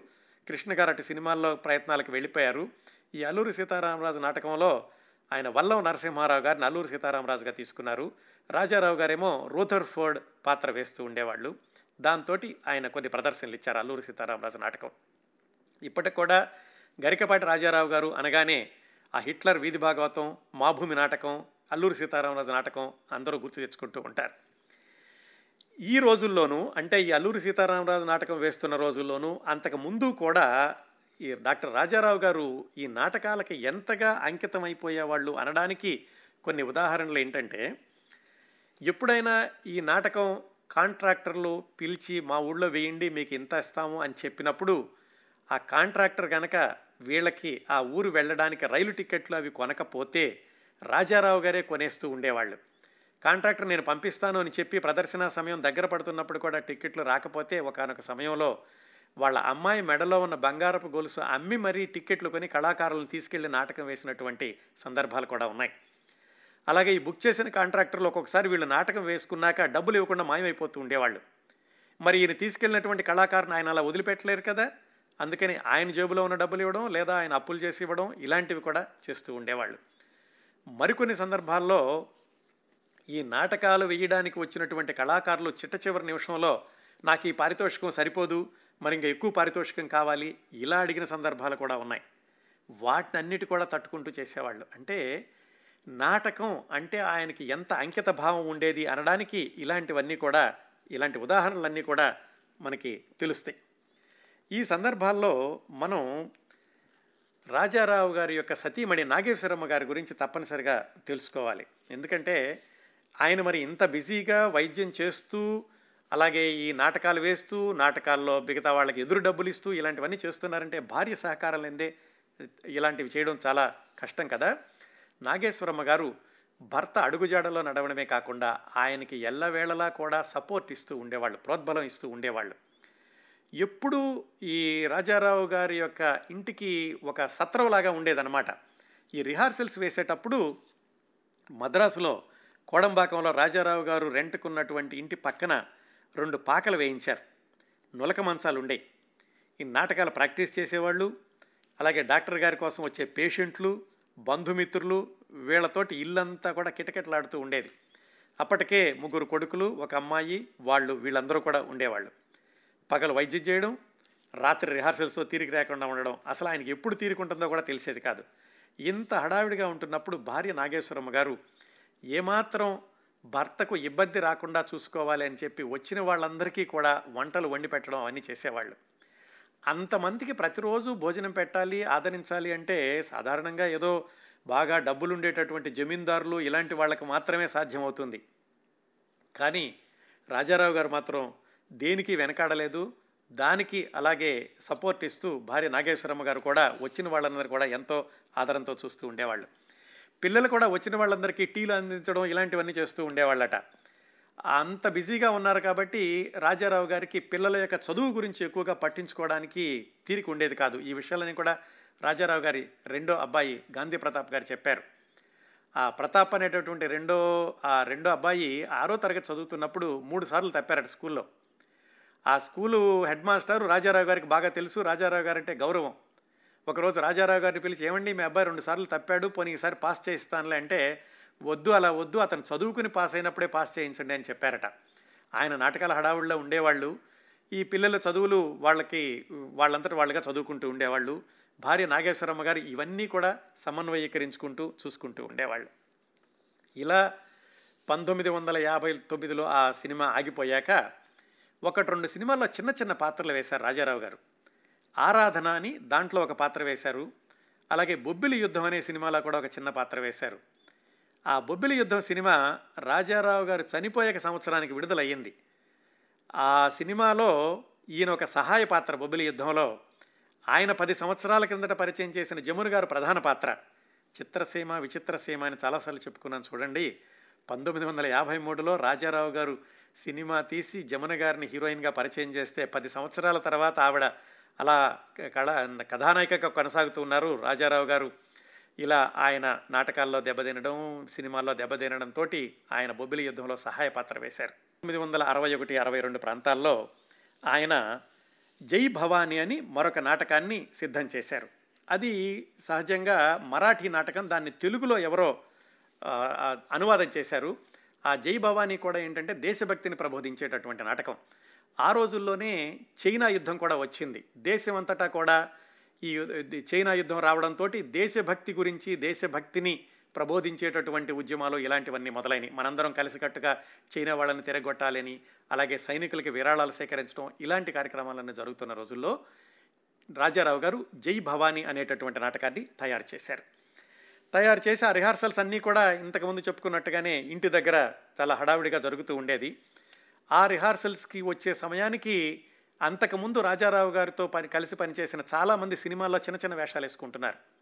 వాళ్ళు ఒకసారి రిహార్సల్కి రావడం ఒకసారి రాకపోవడం ఇలాంటివన్నీ జరిగేవి.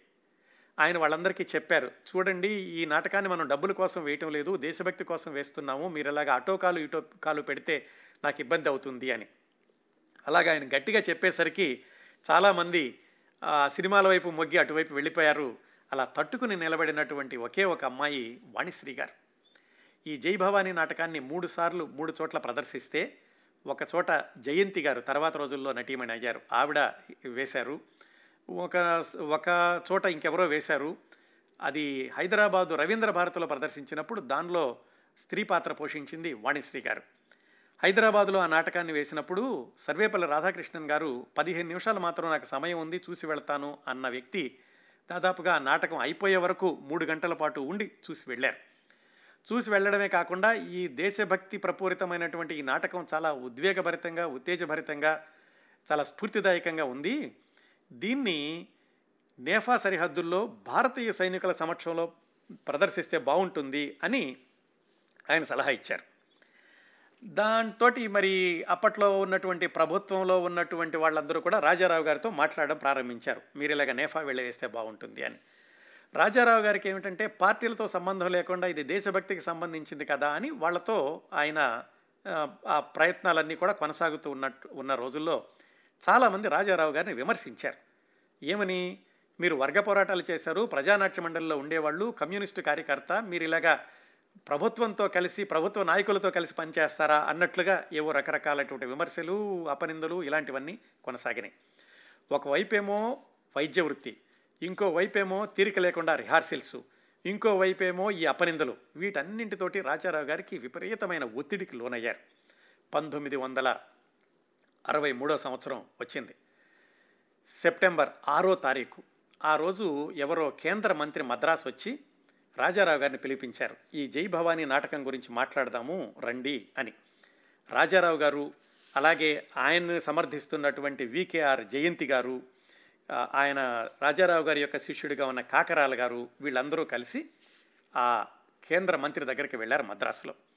ఆయనతో మాట్లాడుతూ ఉండగానే అంతవరకు రాజారావు గారిలో పేరుకుంటూ వచ్చినటువంటి ఒత్తిడి ఎక్కువయ్యి ఆయన అక్కడికే అక్కడే ఆయనకి గుండెపోటు వచ్చింది. అక్కడి నుంచి అటువైపే రాజారావు గారిని ఆసుపత్రికి తీసుకెళ్ళారు కాకరాల గారును పక్కన ఉన్నటువంటి జయంతి గారు. ఇది పంతొమ్మిది వందల అరవై మూడు సెప్టెంబర్ ఆరున జరిగింది. మొదటి రోజు తీసుకెళ్ళాక డాక్టర్లు ఏవో వైద్యం చేశారు రెండో రోజు కాస్త తేరుకున్నారు. మూడో రోజు అంటే పంతొమ్మిది వందల అరవై మూడు సెప్టెంబర్ ఎనిమిదో తారీఖున వాళ్ళ పెద్దబ్బాయి పృథ్వీరాజ్ హైదరాబాద్లో ఉంటే ఆయన పిలిపించారు ఆయన వచ్చారు. ఇద్దరు మిగతా ఇద్దరు కొడుకులు కూడా స్టేషన్కి వెళ్ళి ఆ పెద్ద అబ్బాయిని తీసుకొచ్చారు. అందరూ హాస్పిటల్లో నాన్నగారి దగ్గరికి వెళ్ళారు. అప్పుడు ఆయనకు వైద్యం చేసినటువంటి కాంపౌండర్ పేరు తిరుపతిరావు నర్సు పేరు నారాయణమ్మ వాళ్ళు ఏవో సపర్యలు చేస్తున్నారు. రాజారావు గారు కళ్ళు తెరిచి ముగ్గురు కొడుకుల్ని చూశారు. హార్లిక్స్ ఏవో సగం తాగారు. తర్వాత సరే నాకు బాగానే ఉంది కదా మీరు ఇంటికి వెళ్ళి స్నానం చేసి రండి అని పిల్లల్ని భార్యని పంపించారు. ఈలోగా ఆయన చూడడానికి డాక్టర్ గాలి బాలసుందర్రావు గారిని ఆయన వచ్చారు. ఆయన బాలసుందర్రావు గారు ఆయన దగ్గర ఉండి రాజారావు గారిని పరీక్ష చేస్తూ ఉండగానే రాజారావు గారికి మరొకసారి గుండెపోటు వచ్చింది. పంతొమ్మిది వందల అరవై మూడు సెప్టెంబర్ ఎనిమిది సాయంకాలం. గాలి బాలసుందర్రావు గారు ఆయన ఛాతీ మీద కొడుతూ రివైవ్ చేయాలని చూశారు కానీ కుదరలేదు.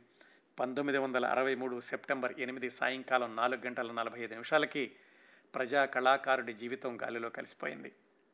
రాజారావు గారు కన్నుమూశారు ఇంటి దగ్గర ఉన్నటువంటి భార్యను తీసుకురమ్మని కాకరాల గారికి ఎవరో కబురు చేశారు. ఆయనతో చెప్పారు నాగేశ్వరమ్మ గారిని తీసుకొచ్చేటప్పుడు ఇలా రాజారావు గారు లేరు అన్న విషయం చెప్పొద్దు ధైర్యం చెప్పి తీసుకురండి అని. కాకరాల గారు ప్రత్యక్షంగా ఈ విషయాలన్నీ నాకు చెప్పారు మనం మాట్లాడినప్పుడు. ఆయన నాగేశ్వరమ్మ గారిని తీసుకుని ఆసుపత్రికి వచ్చారు. అప్పటికే డాక్టర్ రాజారావు గారు ఈ లోకాన్ని విడిచి వెళ్ళిపోయారు. ఆ రోజు అంటే సెప్టెంబర్ పంతొమ్మిది వందల అరవై మూడు సెప్టెంబర్ ఎనిమిది సాయంకాలం ఇది జరిగితే రాత్రి అందరూ కూడా చాలామంది అభిమానులు వచ్చారు.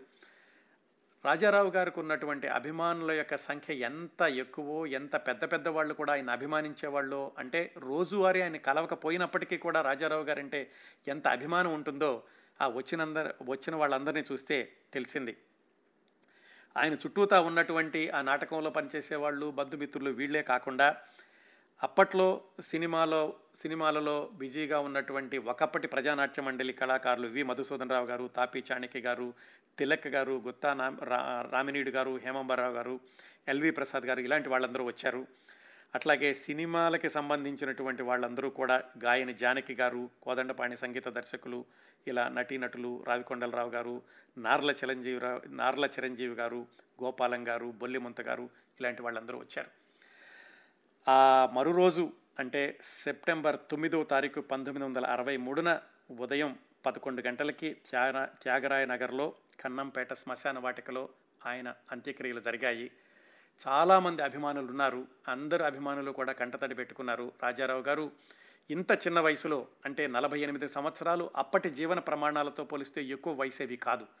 ఈ వయసులోనే మరణించారు. ఆయన జీవితం అంతా కూడా ప్రజలకే వెచ్చించారు అని చెప్పి అందరూ కూడా కళ్ళమిట నీళ్ళు పెట్టుకున్నారు. అంతటితో రాజారావు గారు ఆయన భౌతికంగా జీవించి చేసినటువంటి పనులు ముగిశాయి కానీ రాజారావు గారు ఇచ్చినటువంటి స్ఫూర్తి మాత్రం ఇప్పటికీ కూడా కొనసాగుతూనే ఉంది. ఆయన చనిపోయినటువంటి సెప్టెంబర్ ఎనిమిది తర్వాత మద్రాసులో జరిగినటువంటి సంతాప సభలు అవి చూస్తే ఎంతమంది అభిమానాన్ని చూరగొన్నారు అనేది అవగతమవుతుంది. సెప్టెంబర్ పదో తారీఖున Madras social and cultural club అని అక్కడ వాళ్ళు సంతాప సభ జరిపారు. సెప్టెంబర్ పదిహేడో తారీఖున విజయ గార్డెన్స్లో సినిమా వాళ్ళందరూ కలిపి ఆయనకి సంతాప సభ నిర్వహించారు. నిజానికి డాక్టర్ రాజారావు గారు ఎక్కువ సినిమాల్లో నటించలేదు. ఒక సినిమానే రెండో సినిమా ఆగిపోయింది. సినిమాలతో కూడా ఎక్కువగా అనుబంధం లేకపోయినప్పటికీ మౌలికంగా ఆయన రంగస్థల ప్రముఖుడే అయినప్పటికీ సినీ ప్రముఖులందరూ కలిసి ఆయనకు ఏర్పాటు చేయడం అనేది అదొక అపూర్వమైన సంఘటన. అది రాజారావు గారికి ఉన్న పేరు ప్రతిష్టలకు కళాకారులకు ఆయన పట్ల గల గౌరవ అభిమానాలకు నిదర్శనం. కళ కోసం జీవితాన్ని అంకితం చేసిన డాక్టర్ రాజారావు గారికి ఆ సెప్టెంబర్ పదిహేడున జరిగింది అద్వితీయమైనటువంటి నివాళి. ఆ రోజు సభకి అప్పటి అగ్ర కథానాయకులు నాగేశ్వరరావు గారు రామారావు గారు అలాగే మిగతా సినీ నటులందరూ కూడా నటులే కాకుండా నటీమణులు దర్శకులు నిర్మాతలు అందరూ కూడా వచ్చారు. ఆయనతో కలిసి పనిచేసినటువంటి మిక్కిలినేని గారు ఆయన చెప్పారు రాజారావు గారితో తన అనుబంధాన్ని పంచుకున్నారు. ఎన్టీ రామారావు గారు చెప్పారు నేను ఎక్కువగా రాజారావు గారితో కలిసి పనిచేయకపోయినప్పటికీ ఆయన వైజ్ఞానిక దళాలను ఏర్పాటు చేయడం దాని లక్ష్యం దాని ప్రచారం ఇవన్నీ కూడా ఎంతో ఆదర్శంగా చేశారని ఎన్టీ రామారావు గారు చెప్పారు. అక్కినే నాగేశ్వరరావు గారు మాట్లాడుతూ రాజారావు గారు ఒక విశ్వవిద్యాలయం నట విశ్వవిద్యాలయం అని అన్నారు. వీళ్ళందరూ మాట్లాడాక జగ్గయ్య గారు ఒక కవిత చదివి వినిపించారు. ఆ కవిత రాసింది ఆచార్య ఆత్రేయ గారు.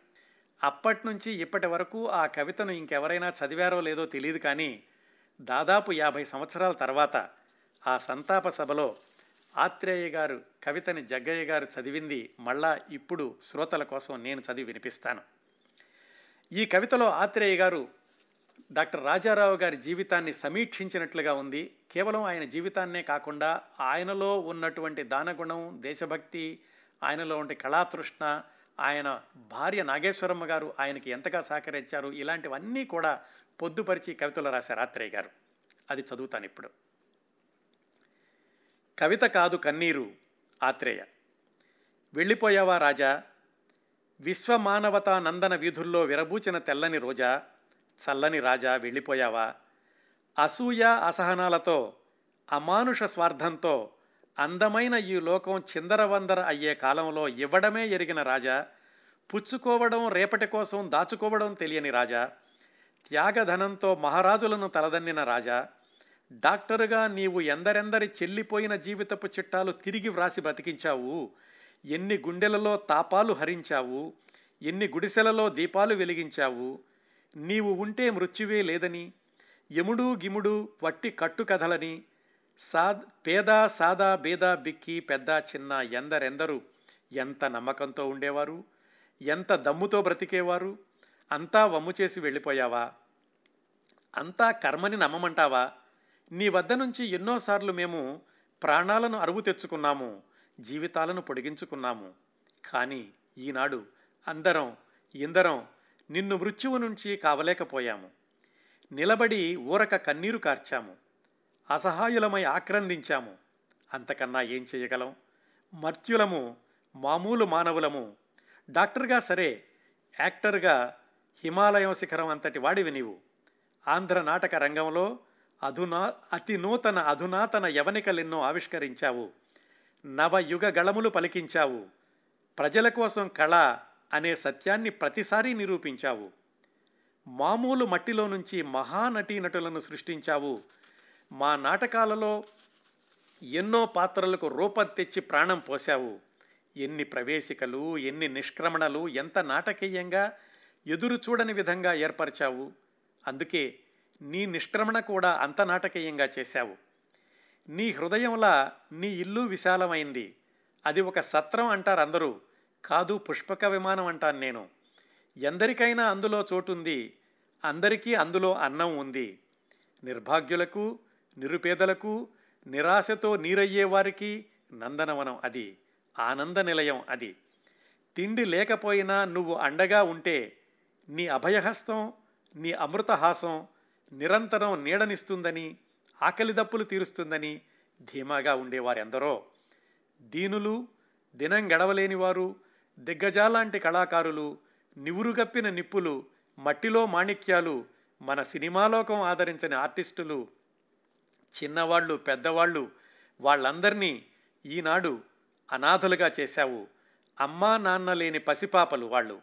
ఏం చేయమంటావు వాళ్ళను ఎంతకాలం తాగమంటావు కన్నీళ్ళను? నీ మంచితనానికి పునాది రాయి పునీత అయిన నీ సతి. ఇరవై నాలుగు గంటలు ఇంటికి వచ్చిన అందరికీ వండి వార్చడం తప్ప వేరే ఎరుగని ఇల్లాలు. అన్నపూర్ణ అరుంధతి అర్ధాంగి కాదు. ఆమె పూర్ణాంగి నీకు. కష్టాలనే మృష్టాన్నం చేసి తినిపించి హరించుకునే శక్తి కలిగించావు ఆ సతికి. కనుకనే కళ తప్పని నీ కళేబరాన్ని కాంచి కన్నీరైనా కార్చలేకపోయింది. నిన్ను తీసుకెళ్తుంటే ఎందుకు ఏడుస్తారు? అందరూ పోయేవారే అన్నది. అదే నీవు ఆమెకు వదిలిన ఆస్తి. నీవు చేసిన పుణ్యం. నీవు చేసిన పుణ్యం నీవు చేసిన ప్రజాసేవ నీ త్యాగం వృధా పోదు. అదే కోటి పువ్వులు పూస్తుంది శతకోటి కాయలు కాస్తుంది నీ సతీసుతులను కాస్తుంది. తెలుగునాడు ధనం కురిపిస్తుంది. కానీ నీ ఎత్తు ధనం పోసినా నిన్ను మరలా తెచ్చుకోగలదా? నీలాంటి మనిషిని చూడగలదా? నీ రుణం తీర్చుకోగలదా ఈ తెలుగుదేశం? లేదు లేదు. మా తపస్సందుకు చాలదు. మా తుది ప్రార్థన ఒక్కటే. నీవు హాయిగా ప్రశాంతంగా ఆ జగన్నాటక సూత్రధారుడికి నవ్య నాటక రీతులు చూపుతూ కళా ప్రయోజనం నేర్పుతూ దివిలో కూడా ఒక విప్లవం తీసుకురా. భూమి మీద మేము శరదృతువు వెన్నెలలో వేసవి ఎర్రని ఎండలలో శిశిరంలో చలిలో వర్షాకాలపు మెరుపులలో ఉరుములలో మంద మందానిలంలో అనలంలో భయంకరమైన తుఫానులలో అనుదినం అనుక్షణం నిన్ను దర్శిస్తుంటాము నిన్నే స్మరిస్తుంటాము. శాంతి శాంతి శాంతి అని చివరిలో ఆత్రేయ గారు ఆ వ్రాసినటువంటి తన గురించి ఇలా రాసుకున్నారు. మంచితనానికి మానవత్వానికి ప్రతిరూపంగా నిన్ను ఆరాధించే శత సహస్ర హృదయాలకు అద్దం పట్టిన ఆత్రేయ సెప్టెంబర్ పదిహేడు పంతొమ్మిది వందల అరవై మూడు. ఆ సంతాప సభ అలాగ ముగిసింది. అయితే అక్కడికి వచ్చిన వాళ్ళందరూ కూడా రాజారావు గారి కుటుంబం యొక్క పరిస్థితి వాళ్ళ ఆర్థిక పరిస్థితి గమనించి వాళ్ళకి ఏమైనా సహాయం చేయాలని అందరూ కూడా విరాళాల కోసం అని చెప్పి అక్కడ ఉద్యమించారు. జమున గారు ఇరవై ఐదు వేలు ప్రకటించారు. ఆమె ఆ సందర్భంలో మాట్లాడుతూ నేను వంద సినిమాలు పూర్తి చేశాక రాజారావు గారిని సన్మానిస్తూ ఒక వేదిక మీద మిమ్మల్ని అందరినీ పిలుద్దాం అనుకున్నాను. కానీ ఈ సందర్భంలో ఇలాగ మాట్లాడాల్సి వచ్చింది అని ఆమె కన్నీరు పెట్టుకున్నారు. అక్కడికి వచ్చిన మిగతా నటీనటులు సాంకేతిక నిపుణులు వాళ్ళందరూ కూడా విరాళాలు ఇచ్చారు. చిలకలూరుపేట నుంచి కొంతమంది కళాకారులు ఆయన అభిమానులు విరాళాలు వసూలు చేసి అక్కడికి పంపించారు. అవన్నీ కలిసి దాదాపుగా లక్ష రూపాయల వరకు అయ్యింది. ఆ స్మారక కమిటీకి సెక్రటరీగానేమో జమున గారు అలాగే దానికి ట్రెజరర్గా ఎన్టీ రామారావు గారిని ఎన్నుకున్నారు. ఇంకా విరాళాలు ఇచ్చే వాళ్ళని ఎన్టీ రామారావు గారి అడ్రస్కి పంపించమని చెప్పి అప్పట్లో ఒక వినతి పత్రం కూడా విడుదల చేశారు.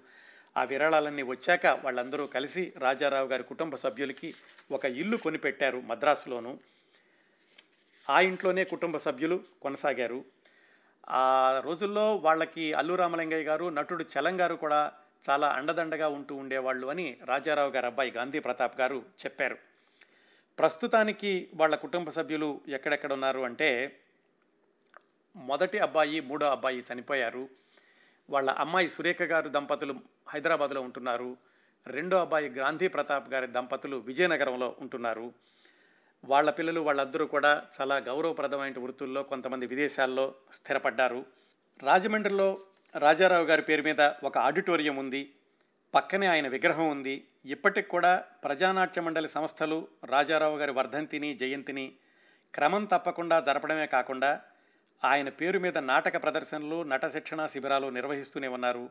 అందుకే డాక్టర్ గరికపాటి రాజారావు గారు మరణించి యాభై సంవత్సరాలు కావస్తున్న ప్రజా కళాకారుల గుండెల్లో మాత్రం ఆయన సదా చిరంజీవి. ఎంతోమంది ఆదర్శాలను ప్రచారం చేస్తుంటారు. ఎలా జీవించాలో చెబుతూ ఉంటారు కానీ చాలా కొద్దిమంది మాత్రమే ఆదర్శంగా జీవిస్తారు. వృత్తిని ప్రవృత్తిని కూడా ప్రజాసేవకు అంకితం చేసే మహానుభావులు చరిత్రలో చాలా అరుదుగా తారసపడుతూ ఉంటారు. అలాంటి అరుదైన వారిలో అత్యంత అరుదైన వ్యక్తి ఒక మహాశక్తి ఆదర్శమూర్తి స్వర్గీయ గరికపాటి రాజారావు గారు. ఇవండి ప్రజా వైద్యుడు ప్రజా కళాకారుడు డాక్టర్ గరికపాటి రాజారావు గారి గురించి నేను సేకరించగలిగినటువంటి సమాచారం. కార్యక్రమాన్ని ముగించబోయే ముందు ఈ సమాచార సేకరణలో నాకు సహాయం చేసిన వారందరికీ కృతజ్ఞతలు తెలియచేసుకోవడం నా విద్యుక్త ధర్మం.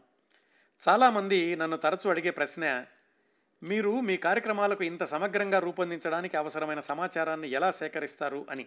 ఇదిగో రాజారావు గారి గురించిన ఈనాటి కార్యక్రమం దానికి ఒక చక్కటి ఉదాహరణ. రాజారావు గారి గురించి కార్యక్రమం చేయాలి అనుకున్నప్పుడు నా దగ్గర ఉన్నది ఒక రెండు పేజీల వ్యాసం మాత్రమే. అది కూడా సినిమా రంగం అనే పత్రికలో మిక్కిలినేని రాధాకృష్ణమూర్తి గారు రాజారావు గారు చనిపోయిన సందర్భంలో వ్రాసింది. దానిలో చాలా కొద్ది సమాచారం మాత్రమే ఉంది. అది పూర్తి స్థాయి కార్యక్రమానికి సరిపోయేటంతగా లేదు. అప్పుడు నాకు ఒక విషయం గుర్తొచ్చింది. ఎప్పుడో ఎవరో చెప్పారు. డాక్టర్ రాజారావు గారి యొక్క అబ్బాయిలు ఎవరో అల్లు అరవింద్ గారి సంస్థలో పనిచేశారు అని. ఆ చిన్న దారాన్ని పట్టుకుని హైదరాబాదులో ఉన్న ప్రముఖ రచయిత్రి ఆత్మీయ మిత్రులు బలభద్రపాత్ర రమణి గారిని రాజారావు గారి కుటుంబ సభ్యుల సమాచారం ఏమైనా తెలుస్తుందేమో కనుక్కోండి అని చెప్పి అడిగాను. రమణి గారు తనకు తెలిసినటువంటి వాళ్ళలో చాలామందిని సంప్రదించగా చిట్ట చివరికి గరికపాటి రాజారావు గారి మనవుడు రామకృష్ణ గారి ఫోన్ నంబరు లభ్యమైంది. ఆ రామకృష్ణ గారు కాలిఫోర్నియాలోని బే ఏరియాలో ఉంటారని కూడా తెలిసింది. ఆయన్ను ఒకవైపు నేను సంప్రదించడానికి ప్రయత్నిస్తూ ఉండగా రాజారావు గారు ప్రజానాట్యమండలిలో పనిచేశారు కాబట్టి కమ్యూనిస్టు మిత్రుల్ని కలు కనుక్కుంటే కనుక ఏమైనా అవకాశం ఉంటుంది అని చెప్పి ఆ కోణంలో ప్రయత్నాలు చేస్తూ ఖమ్మం జిల్లాకు చెందిన క్రాంతి శ్రీనివాసరావు గారిని సంప్రదించాను. ఆయన వెంటనే గరికపాటి రాజారావు గారి జీవిత చరిత్రను గ్రంథస్థం చేసిన కె. శాంతారావు గారు అని ఆయన నంబర్ ఇచ్చారు. ఈ శాంతారావు గారికి లోగడ ఉమ్మడి ఆంధ్ర రాష్ట్రంలో ఆంధ్ర ప్రజానాట్య మండలికి దశాబ్దం పాటు కార్యదర్శిగాను అలాగే ప్రజాశక్తి పత్రికలో సంపాదక వర్గంలోనూ పనిచేసినటువంటి అనుభవం ఉంది. ఆ శాంతారావు గారికి ఫోన్ చేశాను. ఆయన దాదాపు గంట పైగా మాట్లాడి చాలా సమాచారం చెప్పారు రాజారావు గారి గురించి. ఆయన రాసిన పుస్తకం మాత్రం ఆ సమయంలో ఆయన దగ్గర లేదు. ఆ పుస్తకం కోసమని విజయవాడలోని పాత్రికేయ మిత్రుడు పాటిబండ్ల శ్రీనివాసరావు గారికి ఫోన్ చేసి విజయవాడ ఎక్కడైనా బుక్ షాప్లో దొరుకుతుందేమో కనుక్కోండి అని చెప్పాను. ఆయన విజయవాడలోని పుస్తకాల షాపులు వెతుకుతూ ఉండగా గరిపాటి గరికపాటి రాజారావు గారి మనవడు రామకృష్ణ గారు నాకు ఫోన్లో లైన్లోకి వచ్చారు. ఆయన కొంత సమాచారం ఇవ్వడమే కాకుండా వాళ్ళ అమ్మగారికి ఫోన్ చేసి అంటే రాజారావు గారి కుమార్తె సురేఖ గారికి ఫోన్ చేసి అక్కడి నుంచి కొంత సమాచారం నాకు పంపించారు. ఆయనే వాళ్ళ మేనమామ గారు అంటే రాజారావు గారి రెండో అబ్బాయి గాంధీ ప్రతాప్ గారు విజయనగరంలో ఉన్నారని ఆయన మరింత సమాచారం చెప్తారని ఆయన ఫోన్ నంబర్ ఇచ్చారు. నేను మళ్ళీ విజయనగరంలో ఉన్నటువంటి రాజారావు గారి అబ్బాయి ప్రతాప్ గారికి ఫోన్ చేశాను. ఆయన తండ్రి గారితో ఆయనకున్నటువంటి అనుభవాలని అరుదైనటువంటి కొన్ని సంఘటనల్ని పంచుకున్నారు. అలాగే రాజారావు గారి కోడలు అంటే గాంధీ ప్రతాప్ గారి భార్య రాజామణి గారు తమ దగ్గర శాంతారావు గారు రాసిన పుస్తకం ఉందని చెప్పి దాన్ని ఫోటోలు తీసి వాట్సాప్లో నాకు పంపించారు. వాళ్ళ దగ్గర నుంచే క్యారెక్టర్ నటులు రాజారావు గారి శిష్యులు కాకరాల గారి ఫోన్ నంబరు దొరికింది. కాకరాల గారికి ఫోన్ చేసి నలభై నిమిషాలు మాట్లాడాను. రాజారావు గారి చివరి ఐదు సంవత్సరాలు ఆయనను వెన్నంటి ఉన్నటువంటి కాకరాల గారు నా అనేక సందేహాలకు తీర్చడమే కాకుండా ఎంతో విలువైన సాధికారకమైన సమాచారాన్ని అందించారు. రాజారావు గారి విగ్రహం రాజమండ్రిలో ఉందని తెలిసింది కానీ ఎక్కడ వెతికినా అది నాకు లభ్యం కాలేదు అంతర్జాలంలో కూడా. రాజమండ్రిలో ఉంటున్నటువంటి మిత్రుడు సత్యనారాయణ గారికి ఫోన్ చేయగానే ఆయన వెంటనే అక్కడికి వెళ్ళి రాజారావు గారి పేరు మీద ఉన్నటువంటి స్మారక రంగస్థలం పక్కనే ఉన్నటువంటి రాజారావు గారి విగ్రహాన్ని ఫోటో తీసి పంపించారు. ఎంతమంది సహాయం చేశారండి ఈనాటి కార్యక్రమం మీ ముందుకు రావడానికి? అలాగే పాత పత్రికలలోని కొంత సమాచారాన్ని కూడా దీనికోసం ఉపయోగించుకున్నాను. వీళ్ళందరికీ మనఃపూర్వకంగా కృతజ్ఞతలు తెలియజేసుకుంటున్నాను.